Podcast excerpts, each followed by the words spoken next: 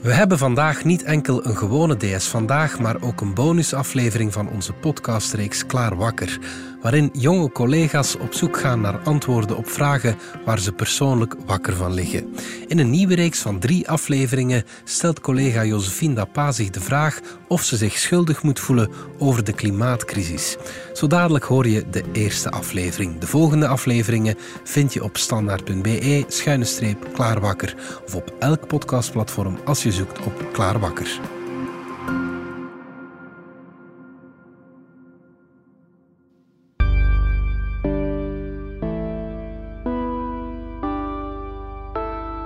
Een tijdje terug ging ik op zoek naar een nieuwe energieleverancier, omdat ik mij ergens wel schuldig voelde over mijn ja, aandeel in de klimaatcrisis. Tot voor kort was ik klant bij de Franse oliegigant Total Energies. Een bedrijf van kaliber als Shell BP, ExxonMobil behoort dus bij de vijf grootste oliebedrijven in de wereld. En het is in die zin ook geen onbesproken bedrijf. In het tweede kwartaal van 2022 boekte Total Energies 5,6 miljard euro netto winst. Total gaat zijn naam veranderen in Total Energies om uit te dragen dat zijn energiebronnen almaar diverser worden. In 2021 vertegenwoordigden fossiele brandstoffen, olie en gas nog 91% van de productie van Total Energies en 73% van de investeringen van het bedrijf. Dat waren allemaal dingen waar ik mij niet zo goed bij voelde, dus besliste ik om van leverancier te veranderen. Tot Russische troepen Oekraïne binnenvielen. We moeten Oekraïne bevrijden van een nazi, zei Poetin. En hij liet weten dat zijn troepen geen tegenstand zullen dulden. The EU has imposed sanctions on Russia following its actions in Ukraine. Een kwart van de olieimporten en bijna de helft van het gas dat Europa importeert komt uit Rusland. Zowel onze elektriciteitsfactuur als onze gasfactuur swingt volledig de pan uit. Russia's energy war on Europe.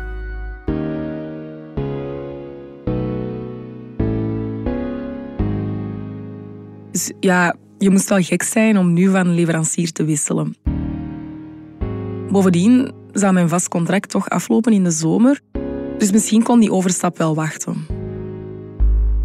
Toen ik enkele weken voor de eindtermijn van mijn contract een aantrekkelijk prijsvoorstel kreeg, stelde ik mijn vertrek naar een nieuwe leverancier nog eens uit.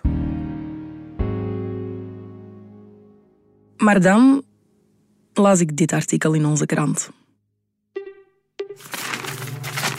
Total Energies en de Oegandese regering willen in het Murchison Natuurpark een olieveld en een oliepijplijn aanleggen van 1500 kilometer. Milieuactivisten waarschuwen voor een natuurramp en klagen aan dat voor 100.000 onteigende mensen de armoede lonkt. Dit was de druppel. Hier wilde ik niks mee te maken hebben. En toch duurde het nog maanden voor ik echt op zoek ging naar een ethisch verantwoorde leverancier. Dus met alles wat ik wist, had ik altijd voor mezelf gekozen in plaats van voor anderen. Ik had voor kapitaal in plaats van het klimaat gekozen. Dus toen heb ik mij wel echt schuldig gevoeld. Maar waar komt mijn schuldgevoel vandaan? En zijn er misschien nog mensen die zich soms schuldig voelen? Hoe gaan anderen dan met dat schuldgevoel om? En is mijn schuldgevoel terecht?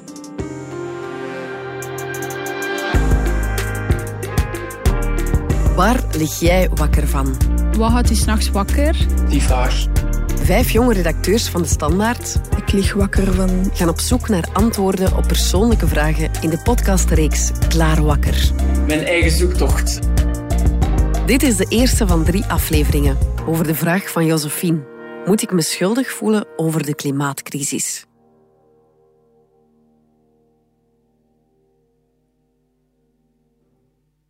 Voel ik mij schuldig? Ja, eigenlijk best wel. Nou, ik voel mij wel soms schuldig, ja. Ik ben Josephine Dapa, cultuurredacteur bij De Standaard.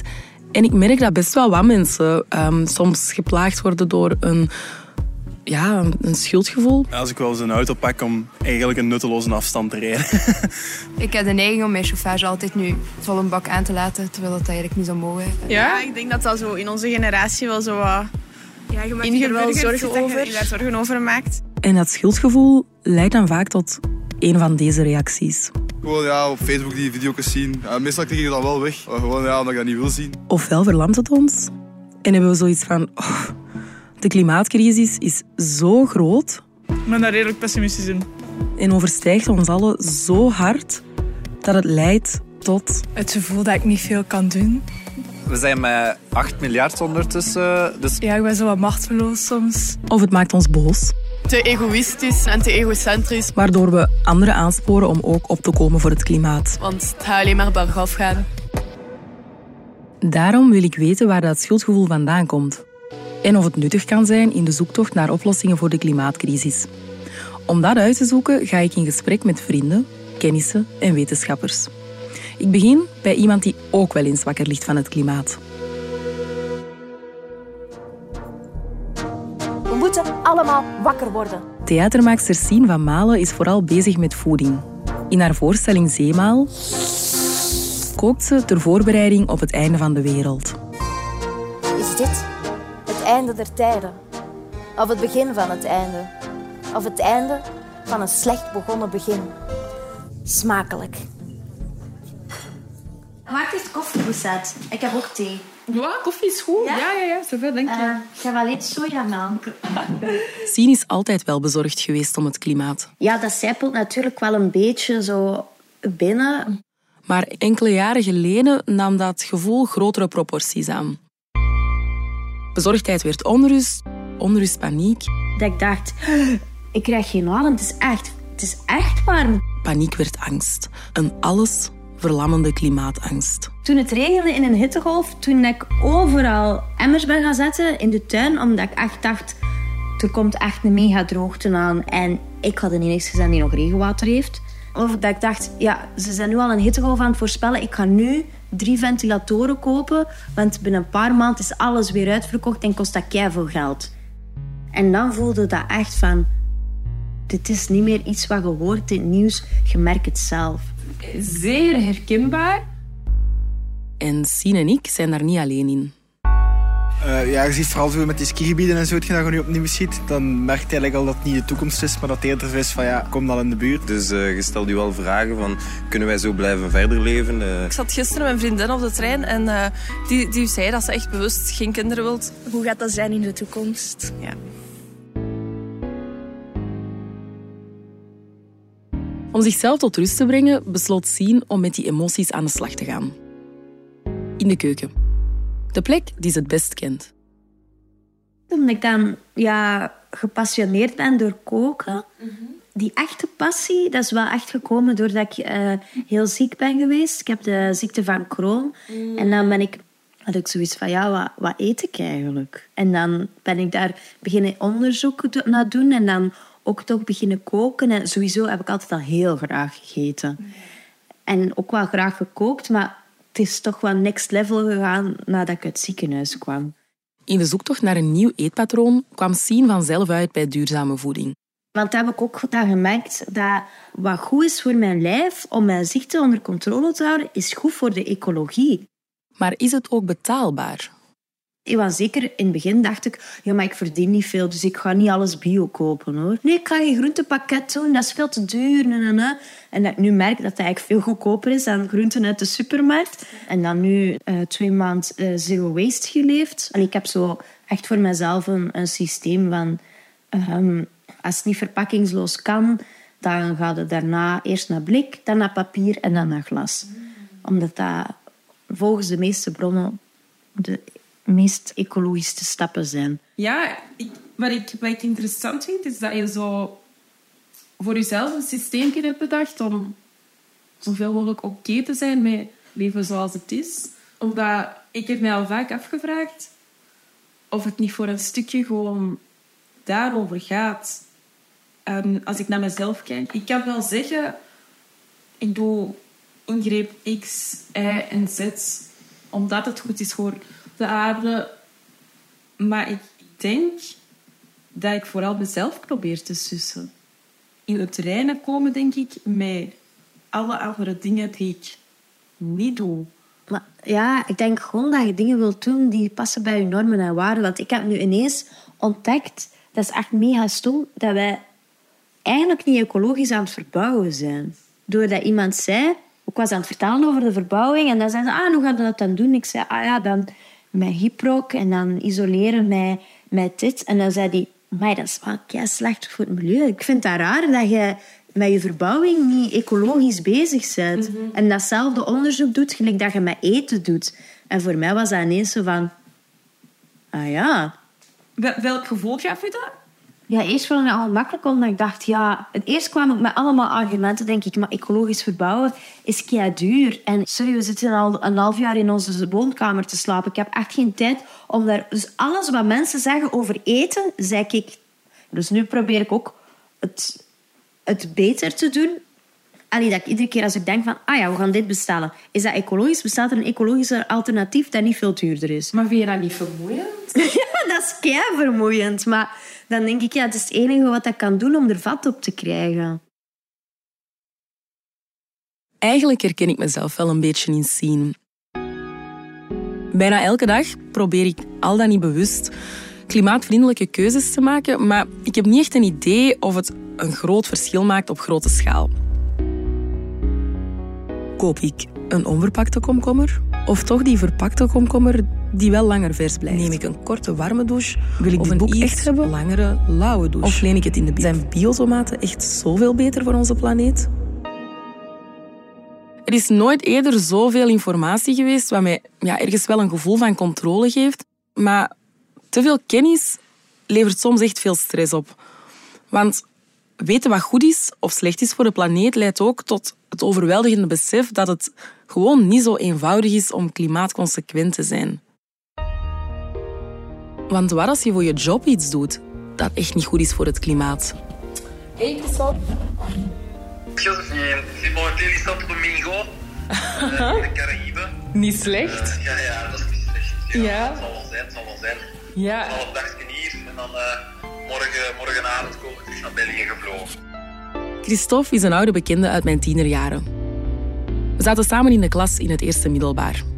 Wist je in het eerste middelbaar al dat je piloot wilde Ja, eigenlijk wel. Ja, echt? Ja, ja, ja. Dat is van jongs af aan. Dat is de kinderdroom. De, die is blijven hangen. Ja, oké, oké. In Deurne bij een pilotenschool terechtgekomen. En dan gaat je door alle fases van de opleiding. Ja, dat is een opleidingstoestelletje, dus dat is zo met één propeller van voor. Dus dat schoot weg van die landingsbaan. Wow, dat was genieten. De eerste keer alleen met zo'n vliegtuig op stap. En dat is dan nog maar een heel kleintje, maar dan ja, stapsgewijs. Groter en groter tot ja, de passagierstoestellen waar ik vandaag mee rondvlieg. Ja, ja, ja. En voilà, nu zijn we vijf jaar verder, hè. vijf jaar aan het vliegen bij TUI. Als Christophe vertelt over zijn job, leeft hij echt op. Ja, dat is zoiets... Ja, dat triggert mij nog altijd, dag na dag. Die, die tien minuten dat we manueel met dat vliegtuig vliegen, de rest is autopiloot, maar die tien minuten dat we zelf met het vliegtuig aan het vliegen zijn, ja, dat blijft bij mij fonkels in mijn ogen bezorgen. En dat is zo leuk om te doen. Maar de wereld is wel wat veranderd sinds we samen in de klas zaten. Dus je voelt dat het, het minste dat er iets over de luchtvaart passeert in die context, dat we CO2 uitstoten, dat we vandaag heel weinig alternatieve technieken hebben, dat daar een full focus op komt in de media en dat wij zo'n beetje afgeschilderd worden als ja, het, het zwarte beest van de klimaatcrisis.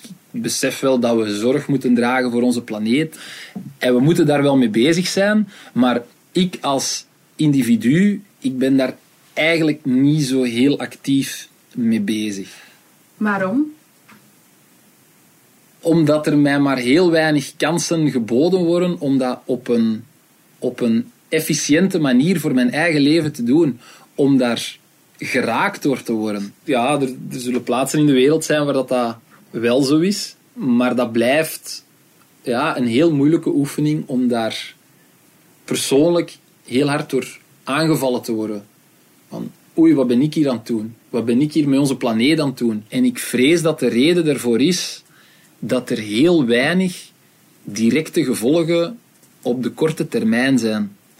Dat is een beetje hetzelfde. Stel dat als ik vandaag een sigaret zou roken en mijn longen kunnen het daar morgen letterlijk van begeven, dan denk ik dat er heel veel mensen zouden stoppen met roken. Maar omdat die effecten zich pas op veel langere termijn voldoen, gaan mensen niet stoppen met roken. En ik denk dat dat met klimaat een beetje hetzelfde is. Christophe kan het dus allemaal beter relativeren dan ik. Als hij door de wolken zweeft, dan voelt hij toch vooral euforie. Ladies and gentlemen, good afternoon. Ah, dat blijft bij mij fonkels in mijn ogen bezorgen.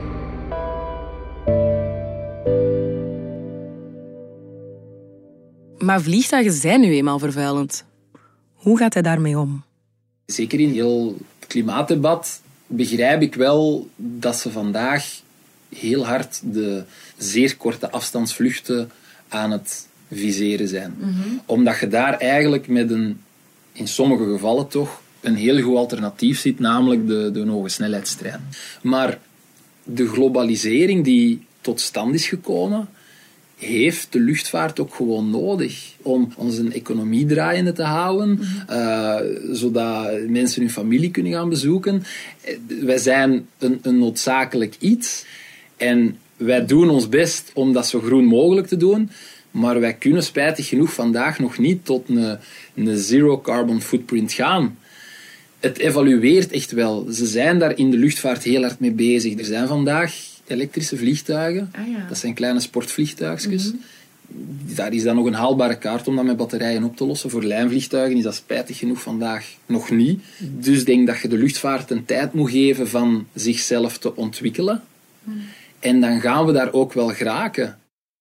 Oké, dus we moeten wachten op de wetenschap en technologie zal ons redden. Waar heb ik dan nog gehoord? Wat is het waarschijnlijkst? Dat we een vliegtuig in de lucht krijgen zonder fossiele kerosine? Of dat we mensen overal ter wereld dat we die overtuigen om niet meer te vliegen of om bijna niet meer te vliegen? Dit is Maarten Baudry. Ik ben wetenschapsfilosoof aan de Universiteit van Gent. En mijn laatste boek heet Waarom ons klimaat niet naar de knoppen gaat als we het hoofd koel houden. Baudry heeft de reputatie van nogal controversieel te zijn. Zijn visie op de klimaatcrisis en de mogelijke oplossingen zijn geregeld voer voor discussie. Kernafval is een van de meest eh, beheersbare vormen van afval die er bestaat, omdat het compact is en je weet ook wat je ermee kan aanvangen. ik zie nu afval, veel wacht, wacht, mensen- wacht. ik nu veel mensen lachen aan Ja, natuurlijk. Dus ik vind het wel spannend om bij hem langs te gaan. Ik heb vooraf ook zijn boek gelezen en op zich staan er aannemelijke dingen in, maar ik ben toch nog niet helemaal overtuigd. Technologie alleen gaat ons echt niet redden. Of wel? Kijk, het is onloochenbaar natuurlijk dat je als individu een verschil uitmaakt, maar ik denk wel dat je daar niet te veel van mag verwachten. De bedoeling is uiteindelijk dat onze CO2-uitstoot en ook methaanuitstoot en andere broeikasgassen, dat die helemaal tot nul wordt herleid. En zelfs iemand die als een klimaatheilige leeft en die dus probeert zijn eigen uitstoot zoveel mogelijk te beperken, die zal toch nog altijd uitstoten. Zelfs als je met de fiets rijdt, asfalt waarop je rijdt, is nog altijd, daar zit cement in, daar zit uitstoot in. Alles wat je doet, produceert indirect of direct uitstoot. Dus daarom denk ik dat als je echt een doortassende oplossing wil, dan moet je in al die verschillende domeinen eigenlijk schone alternatieven vinden voor de producten die vervuilend zijn. Dat klinkt allemaal heel goed, maar zijn onze individuele inspanningen dan echt zinloos? Die technologische innovatie die je nodig hebt om die schone alternatieven te ontwikkelen, daar kan je als individu ook wel een steentje aan bijdragen. Dus er zijn een aantal klimaatfondsen die proberen in te zetten op die technologische innovatie. Bijvoorbeeld om staal te produceren zonder steenkool. Dus er zijn mensen die, dat uitgerekend hebben en die bijvoorbeeld de impact gaan berekenen van minder vlees eten of minder gaan vliegen. En die is er reëel, je kan die aantonen. Maar het effect van een heel gerichte donatie aan dus die klimaatfondsen die bezig zijn, die inzetten op die technologische innovatie, is soms honderd keer zo groot. Alleen voelt het niet echt aan alsof dat je iets gedaan hebt omdat je geen persoonlijke opoffering hebt gemaakt. Dat is eigenlijk een beetje een psychologisch probleem. Wanneer mensen met een schuldgevoel zitten, omdat ze vervuilen, omdat ze vlees eten, omdat ze vliegen enzovoort, hebben ze het gevoel dat ze moeten inbinden, dat ze een, deel van hun levensstijl moeten gaan opofferen. En als ze dat niet doen, als ze bijvoorbeeld gewoon geld doneren, dan hebben ze het gevoel dat ze zich er gemakkelijk van afmaken. Ja, ergens snap ik wel wat hij zegt en het klinkt ook allemaal aannemelijk. Maar zo eenvoudig kan het toch niet zijn? Baudry zijn visie druist ergens ook wel in tegen de redenering van klimaatactivisten zoals de Oegandese Vanessa Nakate en Greta Thunberg. Zij pleiten voor klimaatrechtvaardigheid. The climate crisis is, of course, a crisis of inequality that dates back to colonialism and beyond. Klimaatrechtvaardigheid omdat ze de klimaatcrisis zien als een symptoom van onze onhoudbare levensstijl, die wereldwijd veel leed veroorzaakt. And we are not the ones who, who are experiencing the consequences of the climate emergency. We see it as, as a faraway topic. Where I live, a two degree world means that a billion people will be affected by extreme heat stress. In die zin lijkt zijn logica toch vooral een manier te zijn om onze levensstijl te behouden. Terwijl daar misschien iets moet veranderen. Of is mijn ongemak dan toch een psychologisch probleem? Want ja, een deel van mijn schuldgevoel heeft vooral te maken met het idee dat ik niet genoeg doe. Dat ik niet echt iets opoffer om het klimaat te redden. En ik had het er ook over met Christophe, de piloot. En bij mij persoonlijk merk ik dat ik wel probeer te doen wat volgens mij slimme keuzes lijken. Maar ik moet in alle eerlijkheid ook toegeven dat ik die keuzes niet zou maken als ze moeilijk waren. Ik ben nooit car crazy geweest. Ik, ik fiets gewoon graag, ik wandel gewoon graag. Maar dan is natuurlijk de vraag, is daar iets mis mee? Moet groen gedrag moeilijk zijn om legitiem te zijn of zo? Nee, zeker niet. Allee, ik denk, elk initiatief kan helpen, hoe klein of hoe groot ook. En als dat past in uw leven en dat kost minimaal een effort om daarin mee te gaan, zij het, ik moet thuis geen auto hebben, of iemand anders zegt, ik eet thuis geen vlees, als dat voor die persoon een heel makkelijk op te offeren iets is, why not? Alle beetjes helpen. Maar daartegenover staat wel dat dat totaal niet de manier is waarop dat ik in het leven sta. Hoe sta je in het leven? Op vlak van klimaat zeer pragmatisch. Wat wil zeggen dat ik hier vandaag ook naar Brussel ben gekomen met een trein.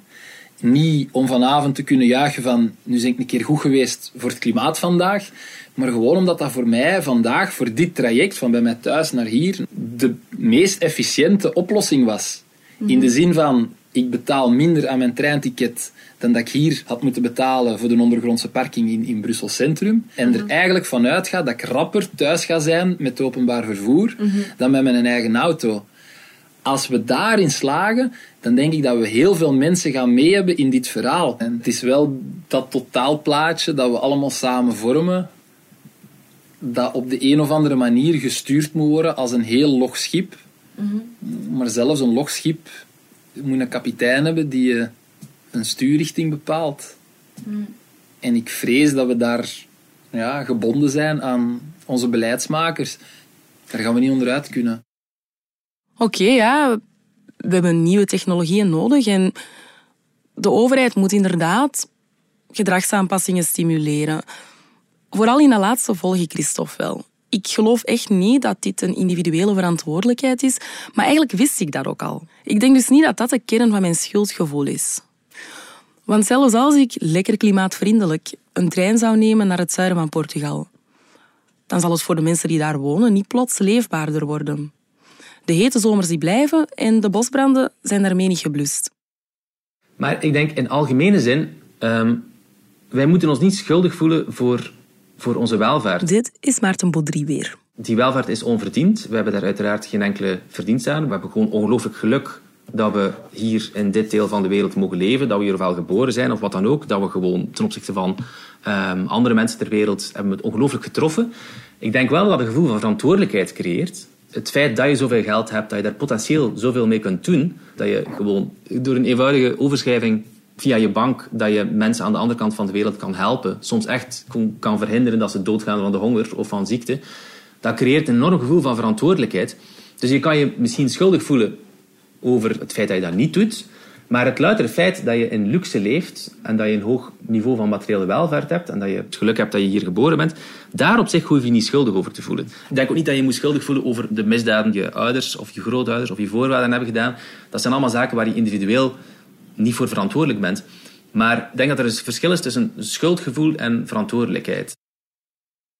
Ja, misschien stel ik de verkeerde vraag. Schuld is inderdaad niet hetzelfde als verantwoordelijkheid. Maar wie heeft mij dan in godsnaam dat schuldgevoel aangepraat? Dus die weten al 50 jaar wat het probleem is, maar doen daar niks aan en leggen de schuld bij anderen. En hoe kan ik dan toch mijn verantwoordelijkheid opnemen? Wat kunnen wij als individuen doen? Uiteraard geloof ik daarin, ik ben een activist. Voor mij is de vraag, gaat het snel genoeg gebeuren? Maar als jij niet meer vliegt, is het probleem niet opgelost opeens. Wat kan ik wel doen? Dit was aflevering 1 van de driedelige podcast van Josephine Napa. De productie was in handen van Sophie Steenhout. Brecht Plasgaard mixte, schreef de muziek en herwerkte Debussy's La Cathédrale Engloutie. Beluister ook de andere podcasts van Klaar Wakker. Volg Klaar Wakker in de podcast-app van de Standaard of op uw favoriete podcastplatform.